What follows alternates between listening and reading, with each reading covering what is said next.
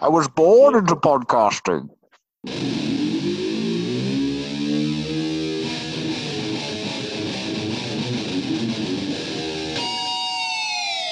Greetings, my excellent friends, and welcome back to the San Dimas School of Film Podcast. Join us on our most excellent adventure through time as we discuss all genres of film.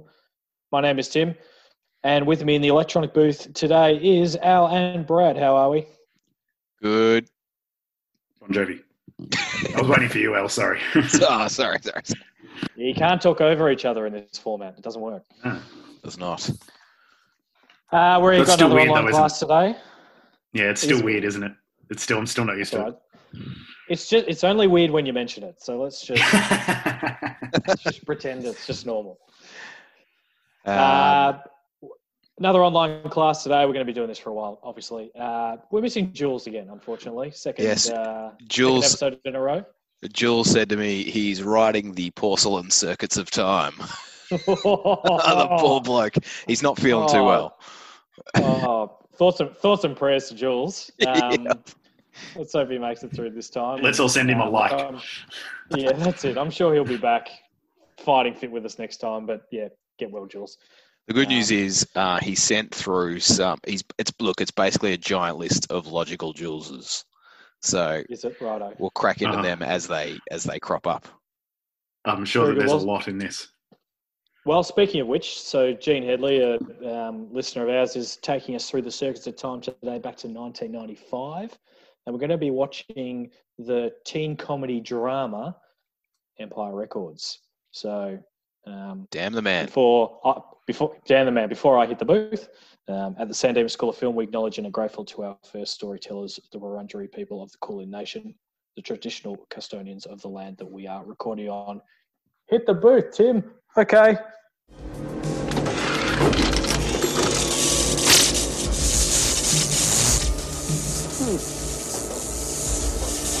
Gentlemen, we're history.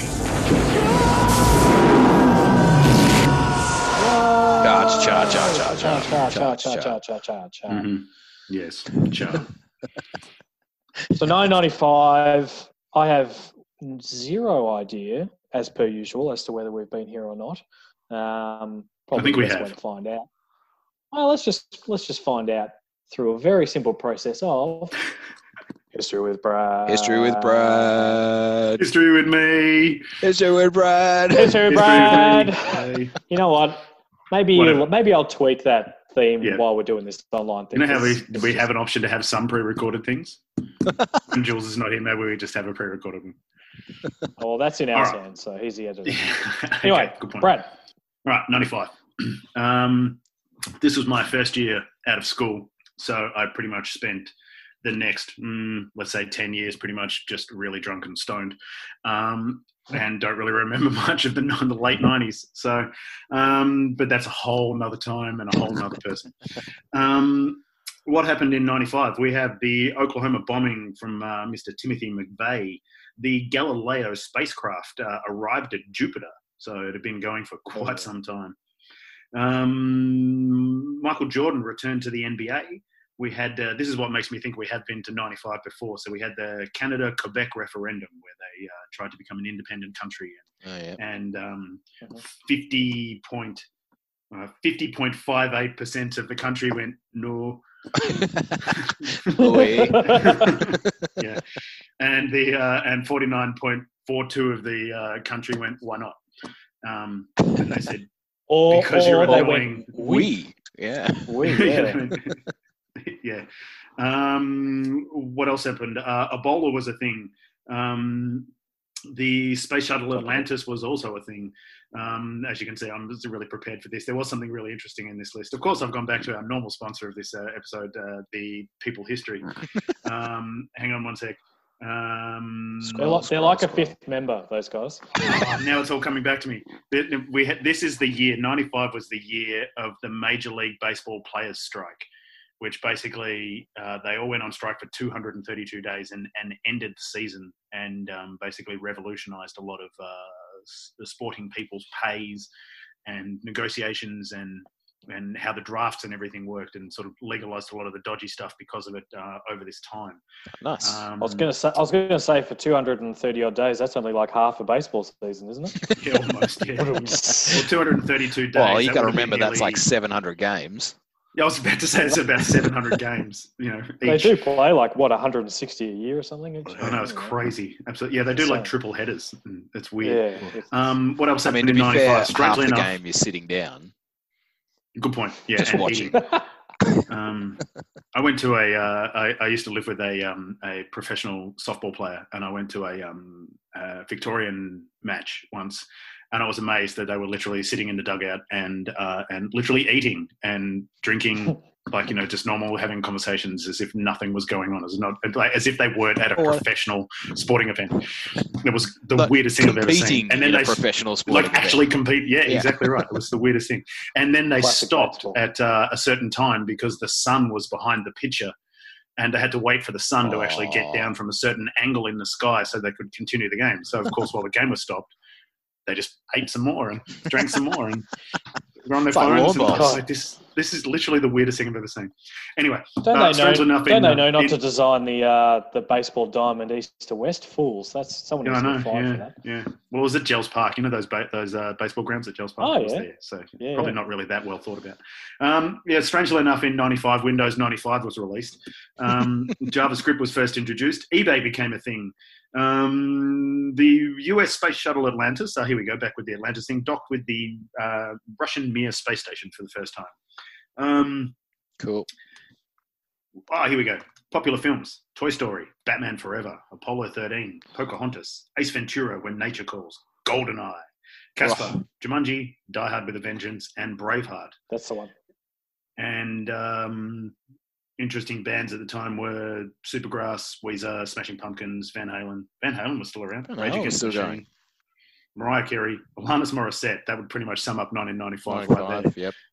Madonna was still doing stuff. Garth Brooks and Janet Jackson was still around in 95 as well. So that's 95. There you go. Madonna would have been riding high from her Dick Tracy fame, I suspect. Sure, because she had no career before that. No, it's obviously Dick Tracy. Yeah. Nah, this in '95 it would have been more of a League of Their Own. Hang on. When was League of Their Own? Dick Tracy was 91, I think. Oh yeah, true. 90. League of Their Own was 93. Well, Dick Tracy got her League of Their Own, and now she's riding high in '95. Pretty good in League of Their Own. Dick Tracy started it all. Is what I'm saying. We all agreed that she was pretty good in League of Their Own. Oh yeah, definitely. Yeah. That's about the end of her acting career, though. All right, good segment. No fun. I can't be bothered. Jules is not here, so there's no fun in guessing the polarity of the screen. And 185 to 1. Sure. Yes. Do you want me to check? Jules hasn't got one right. I get it right first time. That's how this works. No, I think Brad didn't check. Is what we're discussing. No, he did. He checked. Don't check. No, you're wrong. No, you're wrong. It was 2.39 to 1. Yeah, but that with maths that ends up being what I said, I think. So yeah, you wouldn't understand. Anyway. Yeah, you wouldn't understand. Anyway. Empire Records. Empire Records. So how long has it been since we've all seen this? Because it's been a long time. 1995. Yeah, righto. Look, it hasn't been 95 for me, but it's been a while. I was worried this was going to date heavily. And there's a lot of things in it that did. I think it did, didn't it? Well, I'm pretty sure it did. It definitely did, but not as bad as I thought it was going to be. I don't know. It dated in the fact to me that this is a movie that could never be made now. Yes, this is true. Like, there's a lot of things that you sit there that are just cringeworthy behaviour in this film that probably was very acceptable and normal for people in 1995, and especially in the Hollywood movie making industry. But there was a lot of stuff that I was just like, oh, this is just wrong. Some of these characters are just wrong. Everybody wanted to work here, right? Oh, absolutely. I'd still want to work there now. I know, like these guys. Well, they didn't. They barely did any work. Why? They don't do any work. Exactly. All they do is like play music they want to play and smoke. They just eat. I was going to say they obviously take a lot of drugs as well, which we didn't see a lot of. But they're obviously wasted the entire time. Like you can see you know, you can see why we all love this film, because it was like, yeah, I want to work at Empire Records. It's like, damn the man. Yeah, I don't know. It's just, I really struggled watching this, like, today. Like, really, really struggled. I just couldn't get into it. And I remember when it came out, it was like just such a huge thing for, like, especially, you know, like, you know, that first year out of high school, blah, blah, blah, you know, all the thing, the music was, the soundtrack still. Massive soundtrack. Huge film. Yeah. And it's very eclectic as well. It's not just one thing. It's very, it's not just 1995. There's a lot of stuff in there and a lot of different genres and styles and so forth. So it's a very broad. A real celebration of music, if you will. Yeah. Do you like that one, Tim? Oh, no. Oh.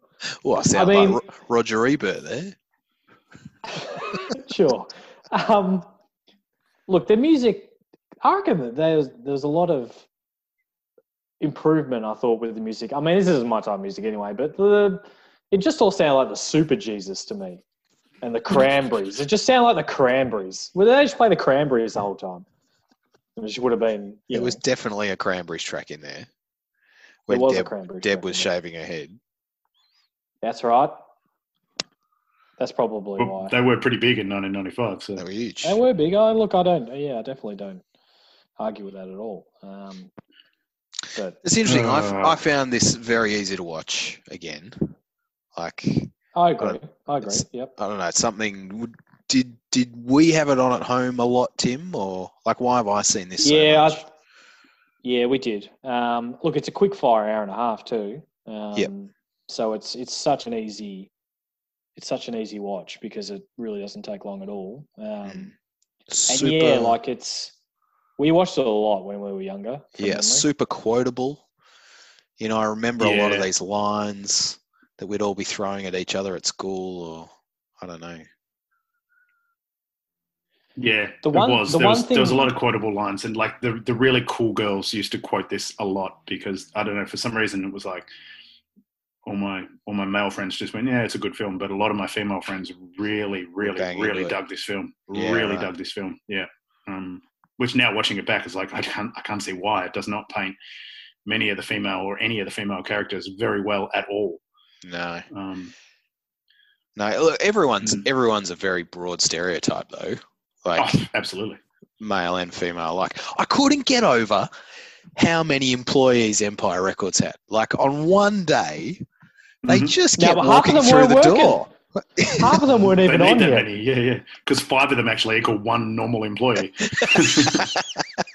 Yeah, but even while they're all there, like that scene, and Mark's out the front, and he's just trying to, and they're all just out the back, just like, eh, whatever. And he's just like over the intercom, like, help. You're all supposed to be on. This is our second Rory Cochrane San Dimas appearance. Yeah, he was Slater, man. Slater, dude. Yeah, in Dazed and Confused. He was in Dazed and Confused, which, as far as a film that came out in that time, I think he was the big dready dude, or the little dready dude in Dazed and Confused. Yeah. He's also in one of the NCIS's, or, you know, I don't know, one of those TV shows that starts with a Who song. He's shabby in this, Lucas, just quietly. Yeah. He was like the main character. Yeah, really shat me. He's just, I don't know, I thought he was cool when I was younger. But now I'm just like, dude, you're a jerk. Like, I get that in the end it all worked out well and all that sort of thing, but I just wanted Joe to call the cops on him. Yeah, why? That's all I wanted. I can't remember why didn't he? I don't know. He stole 9 grand. I can't answer that. And they call the cops on a kid that stole 3 CDs. Yeah, I can't. I don't know. Well, Jules thinks that Joe's actually a pretty good boss. Like, he is, really. He's, like, super supportive of their employees and their time of need. Like, he's there for everyone. He doesn't turn anyone in and, you know, helps them. You know, he's getting by with the best he can. And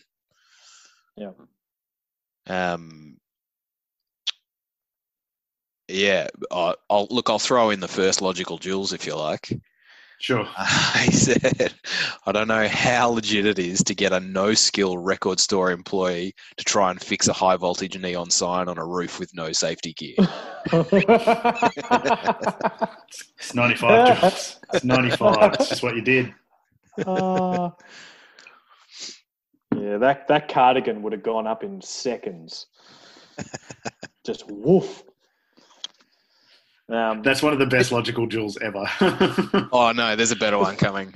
Oh, right. Cool. I've got a cracker.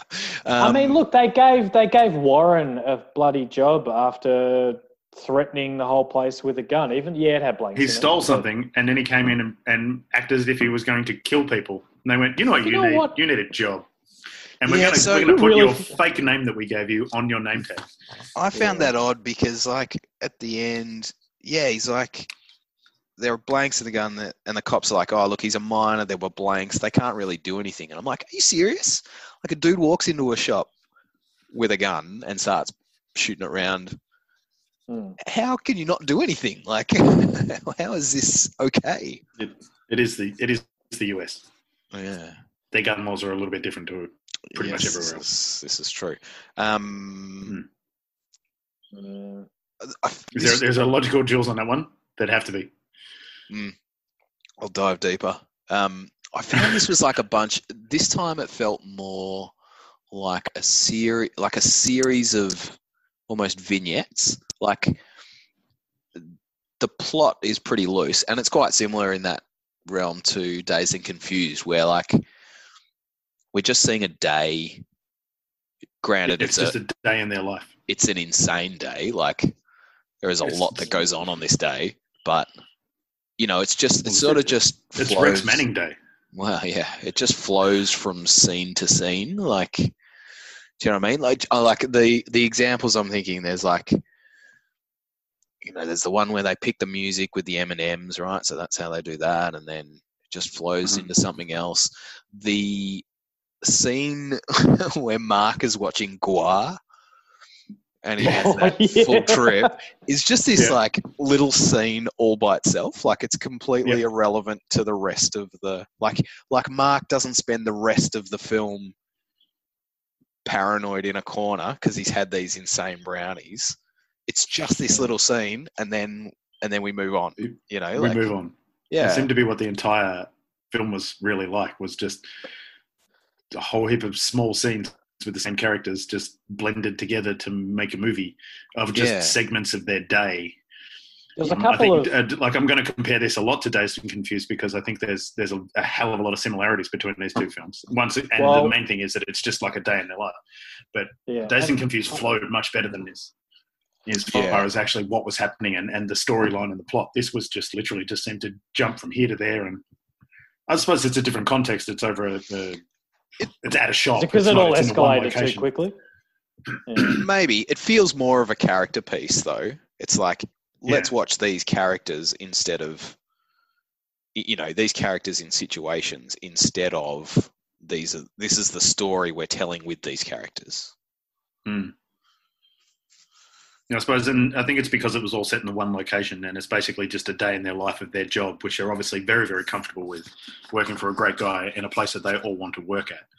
I want to work there. Yeah, well, exactly right. I'm hoping JobKeeper comes through. It's a massive store too. It's huge. Yeah. But you think about all the crazy stuff that happened over that day. Like, I mean, they had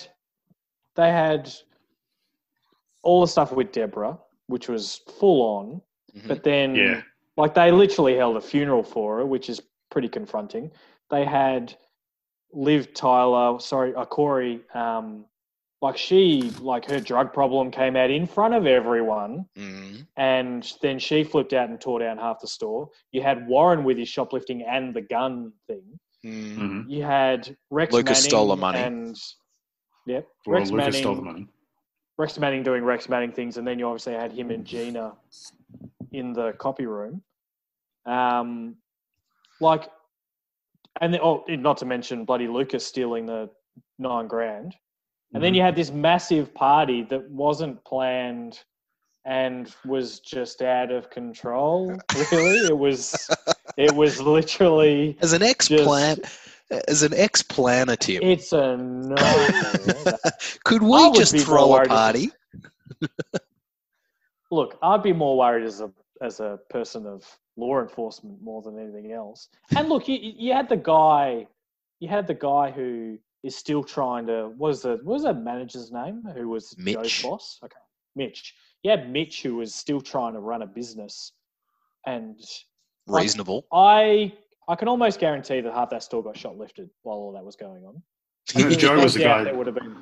Joe was the Anthony LaPaglia character. You mean as the manager? Yeah, and then Mitch was his boss. His manager. Oh, his boss. Yeah. Wasn't he the owner? Yeah. Maybe, yeah. Yeah, he was the owner. But all this stuff happened from. Well, no, whenever they opened probably about 10 a.m. maybe, I don't know. Like, sure. I don't know if they ever told us when they opened, but yeah, till midnight. Like, that's intense. It's a big day. That's a lot compared to Days to Confused, as you're saying, which is pretty much just the last day of school. Well, at least, yeah, see, Days to Confused is good because it is the last day of school. It's an event day. Yeah. I suppose this is Rex Manning Day, but... It's Rex Manning Day, Al. Come on. So we've just had it, apparently. It's like April something. Oh, what? Yeah. I don't understand. It's like April 12. I don't know. Someone. This is, you know, what this is the Empire Records dudism.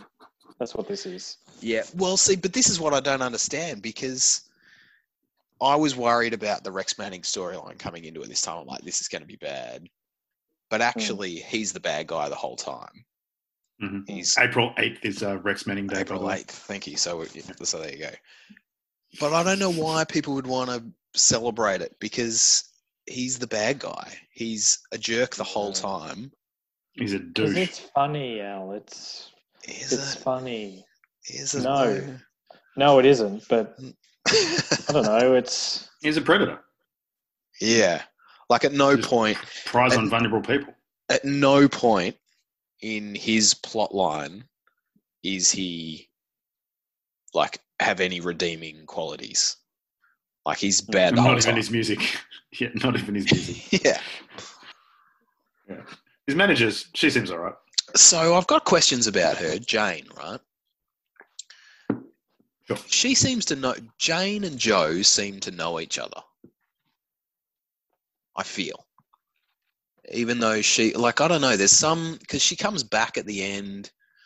I don't know. I got confused by that relationship. Or was that the first time they'd met? Seemed like it. I don't know. My assumption is that's the first time they've met. That's what I thought when watching it. Well, that was my initial idea, but then I don't know. I just got the sense that they knew each other before that, because it's almost like she works there as well, and she's the. I don't know. It was because she worked for Rex. Yeah. It's also the music industry, and Joe's been around for a while, and she looks like she's been around for a while, whereas everyone else in the store is basically just kids. So yeah, maybe they do know each other. Maybe they just understand each other. Well, and he would have been dealing directly with her to set the whole thing up anyway. True. So they might have had a lot of talks on the phone and all that sort of stuff. Anyway, so I don't know. You know who I loved in this? I love the character of Eddie.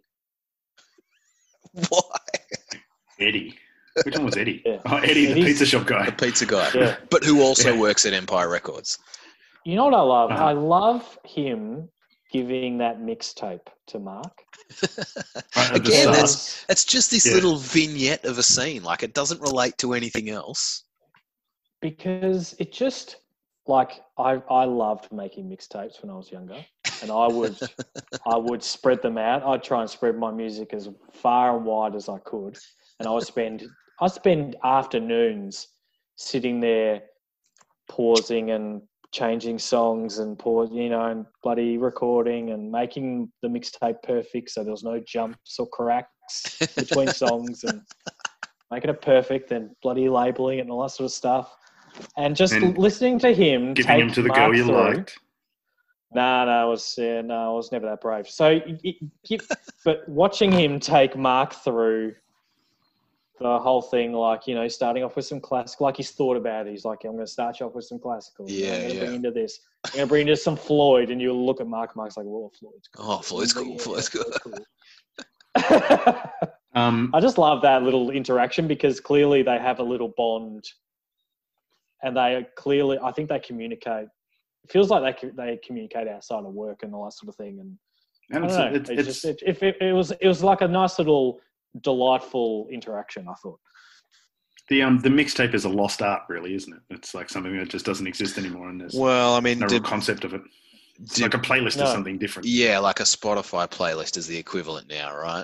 Yeah, but it's too easy. You just add. There's no art to actually, as Tim was saying, of the time involved, of actually the place where it was done, and like getting the songs in the right order and building something is fine, but the actual art of making a mixtape is lost. And the other thing, you send someone a playlist on Spotify and they click shuffle, then your order means nothing, Brad. This is true. Exactly right. You're setting up a story here when you're setting up a mixtape. Well, you are, absolutely. I'm bringing you in with this banger, then I'm gonna just let you down a little bit and just soothe you out, and then I'm gonna bring you back up. And then, well, see, I think it seems like that art in general has shifted because now, you know, like when you'd buy an album, you know, that's all been done on purpose. Those tracks are all in a particular order, and people don't buy a lot of those albums anymore because you can just, you know, Spotify stuff and you listen to the track that you want to listen to, and then you move on and what's the next thing, you search something else. You know, there's very little cohesion of albums happening. And look, there's a lot of us out there that will still listen to albums even while streaming, start to finish and that sort of thing. Sure. But you're right, it's definitely a lost thing. Like it's a you don't put a CD in for the first time and put it on shuffle. Exactly. Or anything. And the music industry has completely changed too. I was actually listening to the radio today, and there was this very short snippet of an interview with John Bon Jovi came on, and he was basically saying, like, you know, Slippery When Wet sold 137 million copies worldwide in 1983 or whenever it came out. And it's like, he was saying that if you go to a record studio now or to a recording place and basically say, I'm going to sell 137 million copies of this, they go, yeah, no, not even Taylor Swift sells 137 million copies of anything anymore. Yeah. Like, that just does not happen anymore, you know? And he was saying that was the difference, the big difference between the music days in the early 80s to now, is that it was if you were big enough, it was possible to sell, you know, 150 million copies of your album, not just the single, the album, which is like, you think about that, stack 137 million copies of Slippery When Wet up and see how tall it is. That's a hell of a lot. That's a tall stack. Exactly right. Crazy times. Just so you know, Tim, Eddie was also in Dazed and Confused. He played Guy at Party. Guy at Party. Hell yeah. Nice. Exactly right. Is there a better character for this guy to play other than Guy at Party? Well, he was officially typecast. By choice. I feel we've already got it. That means we've already got our BTU sorted out. But anyway, we'll talk about that later. Yeah. One aspect of it. All right. Look, I'm gonna dive into this insane logical jewels here. Yep. Pause for theme song. Okay, here we go. Ready? When Mitch sells the business to Joe cheap, he is taking a monumental loss. Assuming there's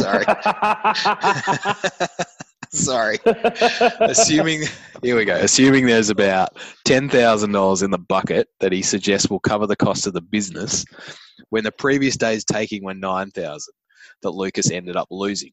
Let's assume that it's a weekend, and totally is roughly $18,000.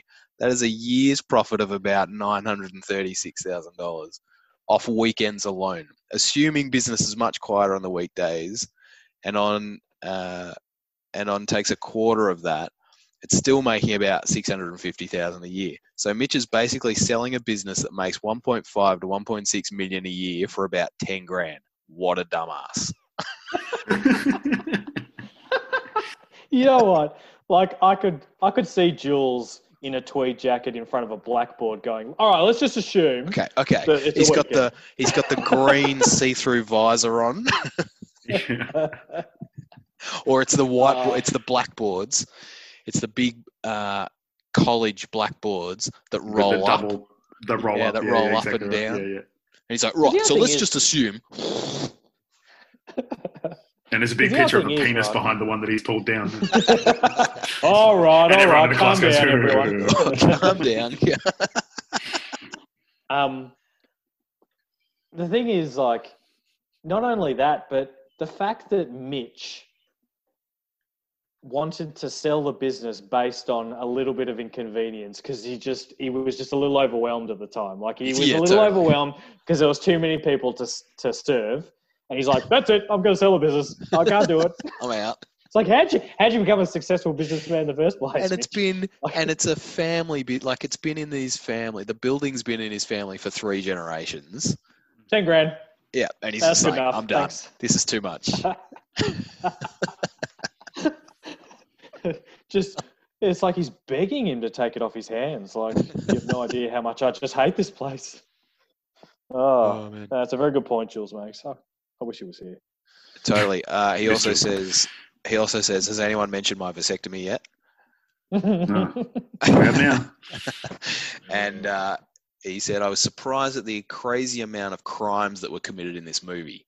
Money theft by Lucas, shoplifting by Warren, drug use by Eddie, Mark and Corey, distribution of drugs by Eddie, sexual assault by Mark, trying to just kiss random women.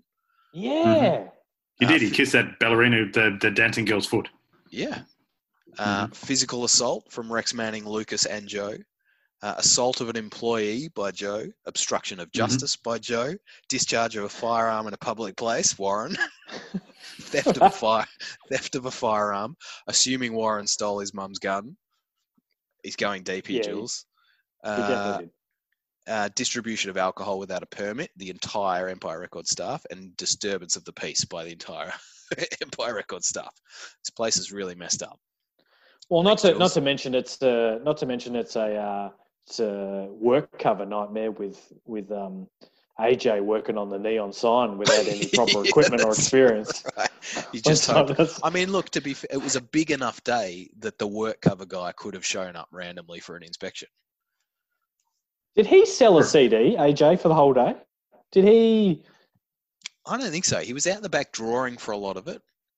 He was drawing for a hell of a lot of it. And first he was painting. Sticking pennies to the. First he was sticking pennies to the floor for like half an hour. Okay, hang on. Let's just track AJ's day here. So he starts out the back painting, and then he moves inside. He pretty much sexually harasses Deborah when he puts the Rex Manning song on. Like, he's all up. Takes his shirt off. Oh, he's certainly not, he's certainly not serving there. That is the most. Not only is that incredibly unprofessional, but then Joe coming down and yelling at them all, like in front of all the customers. Like he's literally yelling at the customers to stop dancing too. I'm like. On AJ when he's dancing, he grabs Deb's hand and puts it on his nuts. You're like, whoa.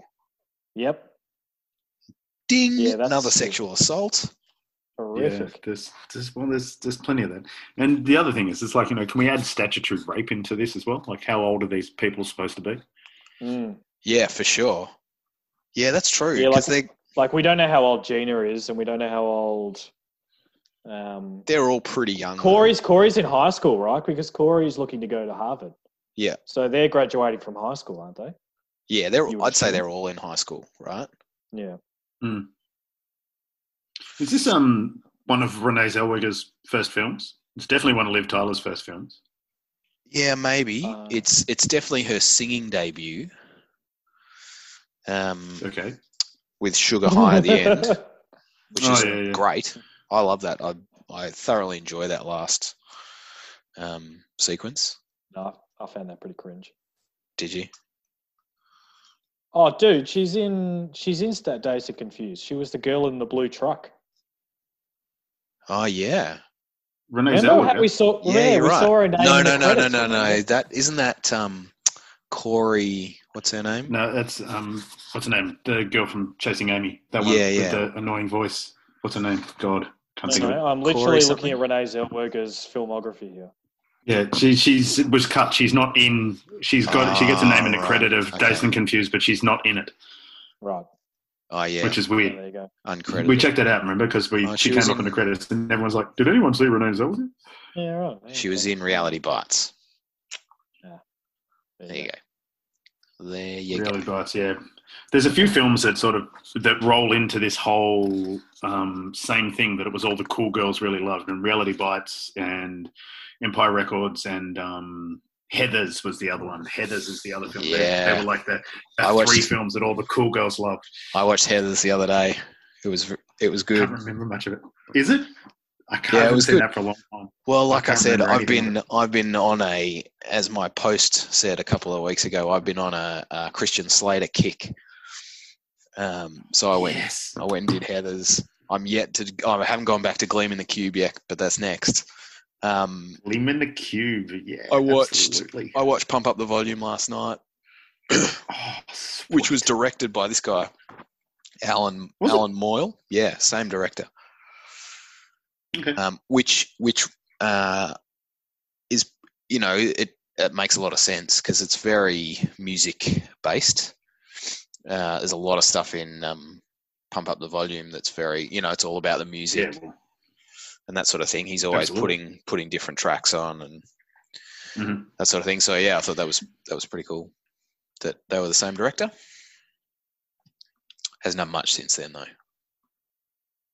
No, I've sort of just had a quick look and there's not a lot of other stuff that I know. Done a lot of like Z grade stuff. Yeah. But hey, he's paying the bills. Good on him. Yeah, for sure. Jerry Maguire was like the year after this for Renée Zellweger. Yeah. And I would have said that was when she got huge. Yeah, absolutely. Yeah.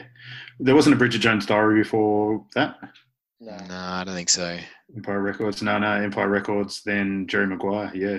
And Bridget Jones was back in 2001. It was a lot later. Yeah, 2001. Exactly right, yeah. Yeah, her career really didn't go anywhere. She's done very well for herself. Having been the most recent person to win an Oscar. Yeah, exactly right. Liv Tyler, what happened to her though? She was like really big for a while and then sort of just after the Lord of the Ringsy thing sort of just disappeared off the face of the earth really. Well, nothing I've seen her in. We don't see much of Liv Tyler much anymore, do we? She was in Ad Astra. Oh, was she? That's right. She was too. Yeah, she was. And I think she lived off a lot of Lord of the Rings stuff, which she was awesome in. She looks like one of the elf characters, like, you know, if you were going to get someone to be an elf, she is it. She was fantastic in that. Sure. Did you see? She was in Armageddon. I tell you what she was in. Have you ever seen a movie called Super? No. Super. And it had and I'd forgotten his name last episode too. Rainn Wilson. Rainn Wilson's in it, Ellen Page is in it, Kevin Bacon's in it, and Liv Tyler. And it's this, it came out... Michael Rooker. Yeah. It came out like around like Kick-Ass... 2010. There you go. Yeah, it looks like a Kick-Ass-esque sort of thing, yeah. Yeah, so it's this like super dark sort of...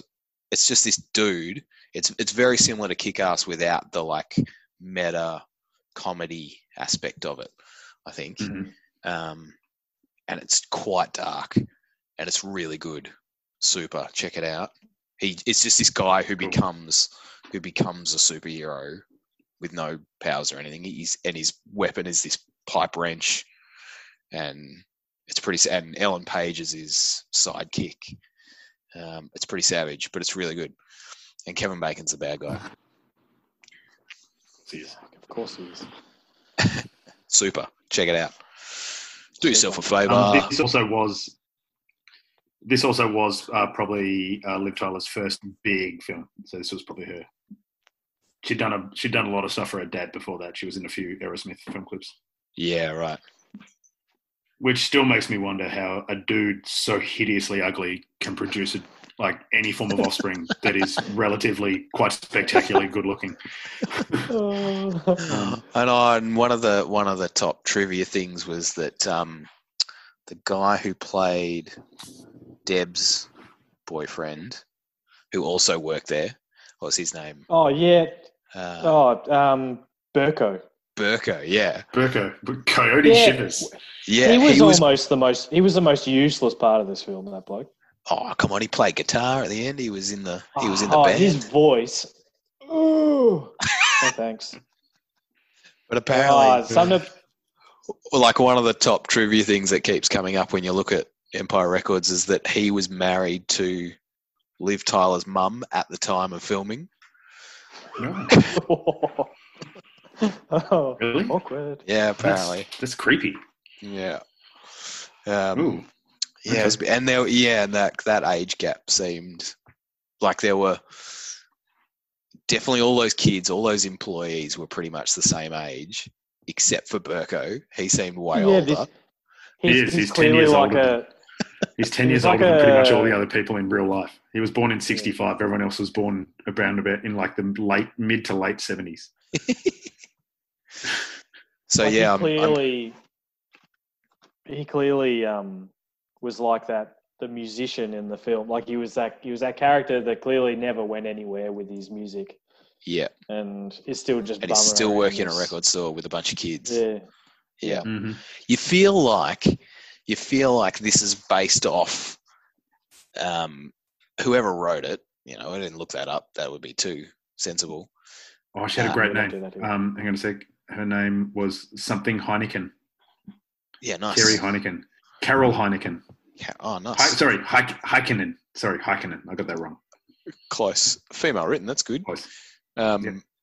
Hey, Carol. Oh, yeah, true. I feel like this was possibly written from experience. You know, this person used to work in a record store, and this character's based off this person, and I had a boss like this.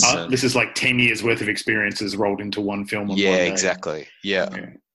And to make it seem like this is just a normal day at Empire Records and everyone should go and work as in the music industry in this manner. It's almost like they sat down and said, hey, tell us about the weirdest thing that happened to you at work one day.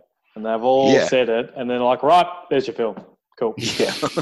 Hey, we held a funeral for someone. It was weird. One day this dude came in and shot up the shop. Okay. Yeah. I mean, they're only blanks. Turns out he only had blanks and nothing really happened to him. We hired him. So we gave him a job. Yeah. I spent a whole day at work without actually working. I spent half the day gluing pennies to the floor. Mm-hmm. Oh, yeah, that's good. Put that in.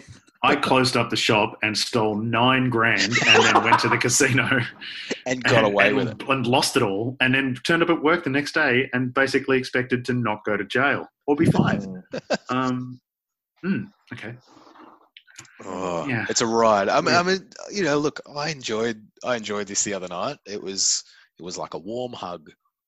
I'm like, oh, I remember this. And, you know, and it's one of those films where when you hear the songs outside of this film, you know the part of the song in the film, but then after that the song gets weird because you're like, oh, what do you mean the song's still going?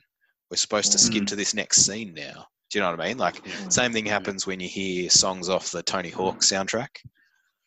You know, you're like, oh, I know that bit, but then the song starts again. What's this extra bit of song? That's weird. No, is that just me? All right, good. I completely forgotten that, and I was really hooked at the start because, you know, that the Cruel Sea song right at the start was like, okay, I'm in. And then the movie, I started to remember lots and bits and pieces about the movie, and as I said, I kind of struggled a lot with this. Like, it was really uncomfortable, I found. Yeah, right. Yeah, look, it's fair enough. Like, there's a lot of slut shaming. There's a lot of like unnecessary. Well, not that it's ever necessary, but like physical abuse that's just all sort of taken as part of the film. And the characters are just accepted all. Mm. But it literally betrays it. Almost pretty much betrays every woman as absolutely crazy in this. Like they're all unhinged and Yeah. It's like... the only one that's not is Rex Manning's... oh, yeah, true, Jane. Manager, Jane, yeah, she's about the only normal person. Yeah, yeah, she's actually, like, her and Joe about the only two normal people in the entire... Even though Joe's a bit weird. He obviously loves having those kids around. It keeps him probably internally youthful or mentally youthful, but yeah. Jane seems to be the only normal, level-headed person that's in the entire film. Yeah, for sure. Maybe the police officers, but then... Not really as well. Mm. And dude comes in and shoots up a shop and they go, oh, well, we're busy. There's not much we can do. Yeah. Yeah. Paperwork, you know. And maybe Deborah's probably a bit of a normal character as well because she's probably the one that's, I don't know, she's obviously got some issues going on and is screaming for attention that no one gives her. So that's probably not uncommon, especially in today's standards. Especially with the, you know, the sort of, I suppose they're alluding to the fact that she's tried to slash her wrist. She's come in and made a bold statement, you know, shaving her head. She's obviously grumpy. She's obviously got some issues. And then we start hearing a little bit about her backstory, which is, you know, maybe, do you want me to ring your mum? It's like, oh, good. Yeah, well, if you can find her, I'd love to talk to her. Yeah. Yeah. I suppose they do try and give, like, each character its small arc of some sort of backstory into what they are. Hers is a bit darker than everyone else's. You don't get a lot out of AJ. No, I don't think there's much to AJ. No, and he plays this, like that whole scene on the roof where he's like, oh, you know, when you wore that dress and I hate that dress, and I'm just like, oh, this is gross. Like, well, no, the worst was when he was practicing. He's like, yeah, you like ice cream. Yeah, you like ice cream. Like, oh, Jesus. Yeah. Don't say any of this. Yeah. Yeah, I didn't like it. Yeah. Look, and it's another thing, like, it's just another example of, like, I'm in love with you. If it's not reciprocated, it's like, storm off. Oh, God. Why not? This is ridiculous. I can't believe it. Like, yeah. Yeah, this entitlement. Can't believe you never read my mind and feel the same. That's ridiculous. Yeah. Yeah, yeah, and I feel like we'll do crazy things when we're in love, though. Sure. You don't have to put it in a movie, though. Make it seem okay. It's probably better to put it in a movie than make it real life. It's just weird, isn't it? Like, these movies always go from 0 to 100. Like, it's like, you know, they've been friends for a while, and... Well, Lucas says he's been working there for 5 years. Yeah, I'm talking more about AJ and Corey. Like, yeah, you know, it's like it's super weird and obsessive that he's chosen this one day and time to say all this. You know what I mean? Like. Yeah, like, and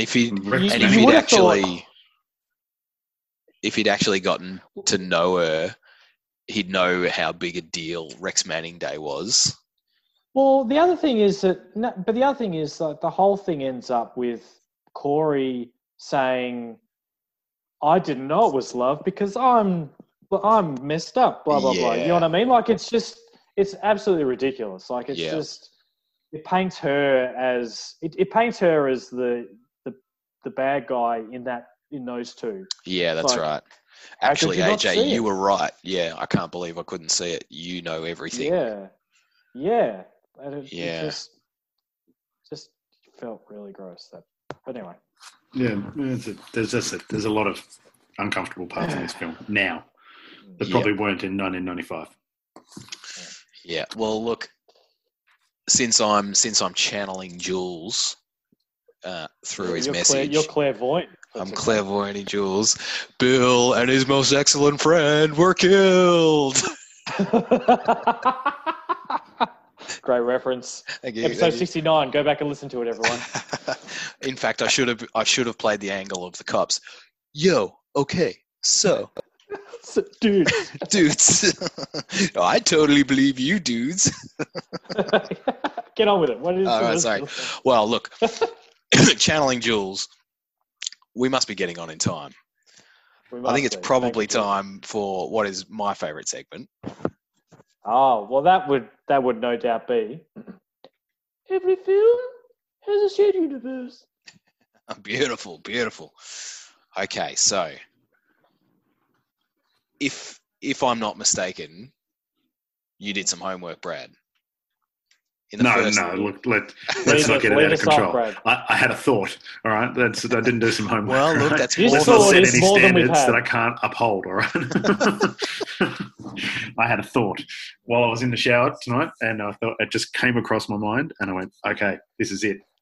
So Empire Records has to stay open and be run by these kids, because when Wild Stallions finally get their shit together and actually produce an album, Empire Records and these kids are the ones that push it out to the people start the revolution. Oh my God, Brad, irrefutable.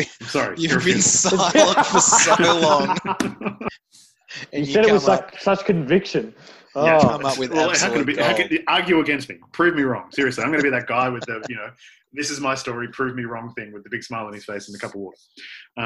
You know what? It's almost like Rex Manning is like the end. He's almost the catalyst for the musical revolution.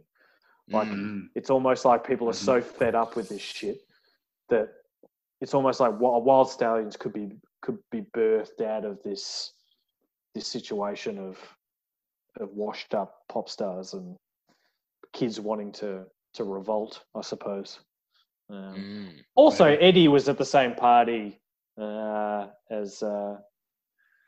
Dazed and Confused, and we already know that connects with the BTG as well. So, do we? There's multiple connections. Or is that an earlier? Was that pre? Was that BTEU? Dazed and Confused. No. Well, I mean, obviously it connects because it's a movie. It connects. There's no pre-BTU. It's just it was before we started bringing it to people's attention. If that's what you want to stick, you want to pick on semantics, and we'll. So Jules has got a theory as well. I'm not sure it's as strong, but Bill and Ted. It'll be entertaining though. Yeah, Bill and Ted totally would have shopped here. Perhaps they were even former employees. Joe seems to hire staff members who are really sketchy. Bill and Ted would have fit in well. Joe even sort of looks like Ted. Perhaps Joe is Ted's uncle and was the inspiration for his musical passion. Lucas may have even given Bill and Ted the idea that the first thing they need is a sweet band name before the band is assembled. That's why Wild Stallions already have a name, shirts, and drum skins before they're any good or even a band. Well, you did say that. You've got to pick the name and then decide what music you're going to play. Yeah, exactly. I kind of like that. I can imagine them as, like, this is their record shop. This is where they go in and they buy the Van Halen records. And when they move out of San Dimas. Yeah, okay, here we go. So as a result, because they're regular customers and they're known to all the staff, whether or not they work there, that then leads there. So when they get massive and they write the song, this is why Empire Records push the album so hard, because they know that they're like, yeah, these guys were customers of ours. They used to come in all the time. I named the band, says Lucas in the corner, like... It's definitely it. You're right, Brad. It's irrefutable. Tim's just nodding in like just this absolutely. It's almost ground zero, you could say. Oh, wow, maybe. Empire Records, where it all started. Mm-hmm. This film felt a lot to me like Airheads. Oh yeah. Like just in the way it was shot. I meant to look up whether they were the same cinematographer, but it just had the same vibe as Airheads. I don't know. It just was something that struck me at the end there. I was like, look. Yeah. Anyway. Ratings? Do we have a rating from Gene? Well, Gene requested this. He said, fellas, do Empire Records. And he said, I'm like... We went, okay. He said, sorry, mate. I haven't watched it again since the early 2000s. I'm a bit afraid to watch it and prove my taste was actually shit. So he hasn't reviewed it. He's got no idea. So hopefully we've saved him from going back. Gene gives it 100. with no official submission, he automatically gives it a Bill and Ted. Yeah, bold move. Yeah. He may live to regret that. Yeah, this is true. Yeah. Well, has Jules given us a rating? Has Jules given us a rating? Probably. I'm just putting off my rating. Yeah. He said, my summary. Well, this was actually a movie I really enjoyed as a young teen growing up. I always wanted to work there, mainly because it seemed like no one does any work, basically hanging out and doing drugs all day. And a young Liv Tyler worked there. It was appealing to me. It was appealing to my young and distorted mind. Clearly, reality about the world hadn't kicked in for me yet. There was a lot of things about this movie that I used to love, but now I find really cringy as I realise acting like a douche is not how I like to be. It's been many years since I saw this film, and it's a little bit dated. I did laugh at one point when the song Video Killed the Radio Star was playing, knowing that Empire Records would have died a slow, painful death because of music streaming services. I imagine Joe would have held on to the end, fighting defiantly. That aside, I still have a warm spot of this film, and I give it 53% on the San Dimas scale. There you go. 53. Cool. There you go. Thanks, Jules. I reckon I'm probably sitting around the same. I'll say 55 for a point of difference. I did enjoy myself, but it's no Bill and Ted. Well, you're right. It's definitely kind of weird. What? It was definitely a comfort movie. I'm like, put this on and just not worry so much. Enjoy the vignettes. But I'd be much more engaged with Bill and Ted, I think. Mm. Yeah, I was a flat 50 for this, so we're all pretty close. Mm. No, we're not. Okay. So far. I loved this when I was younger, big time. Probably same reason as Jules really said. It's just, and then we've discussed earlier. It's just, I want to work here. It's cool. You get to just play music all day, be an idiot, not work, glue pennies to the floor, whatever. But yeah, look, watching it again, I did find a lot of it pretty cringe, and just a lot of the stuff is just like, ugh, this is just really outdated now. But I think the nostalgia part of it did jack it up a little bit for me. But yeah, I think 50s where I'm sitting. Brad. Play it on us. I'm much lower. So I'm going to say, let's go 28. As I said earlier, I had a bit of a struggle watching it this time. It just didn't fit well with me at all. In a lot of ways, I just found it really uncomfortable to watch now. Even going back onto the nostalgia part of it and how sort of popular this film was with a lot of people.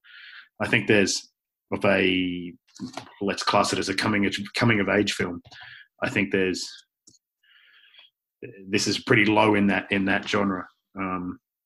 Compared to even Dazed and Confused, or you even go back further and go to Breakfast Club or something like that. It doesn't hold up to any of those films in that same sort of genre. So yeah, I'll give it my low score of 28. Yeah. There you go. I feel like Breakfast Club's a lot more problematic now, but it was a lot older than this. Yeah. I think we can take a lot more away from Breakfast Club. I think it's a completely different film for a start, but it's just still that same. It's like it's still it's going out to that same group of people that it's like that age group and bunch of stereotyped teens covering all bases. Well, but the thing in Breakfast Club is that they're obviously supposed to be the stereotype team, so they can get that story across that realistically it doesn't matter who you are, you're all human. But look, this film. But that was loosely the theme here as well. Yeah, it was pretty loose. It was loose, but it was the 90s, man. Yeah, no one cared. There you go. Alrighty, good. Yeah, very good. Thanks, Gene. I'm glad I was made to watch it again. Actually, yeah, me too. I kind of forgotten about it, to be honest. Me too. I've completely forgotten about it. Yeah, it was one that I watched so much when I was younger, and then just hadn't watched again. And Yeah. Before we crack on to what we're doing next episode, Al, can you just let people know where they can find us? You can find us by searching San Dimas School of Film on all the pod things, I think. And you can email us at sandimasfilm@gmail.com. We're on the Facebooks, we're on the Instagrams, we're on kind of on Twitter, although that's dropping off. Yeah, just get in touch. We're not on Twitter. We're not on Twitter. Look, I post the link. It's a dying art form. Don't worry about it. It's all right. But yeah, get in touch. Give us a request.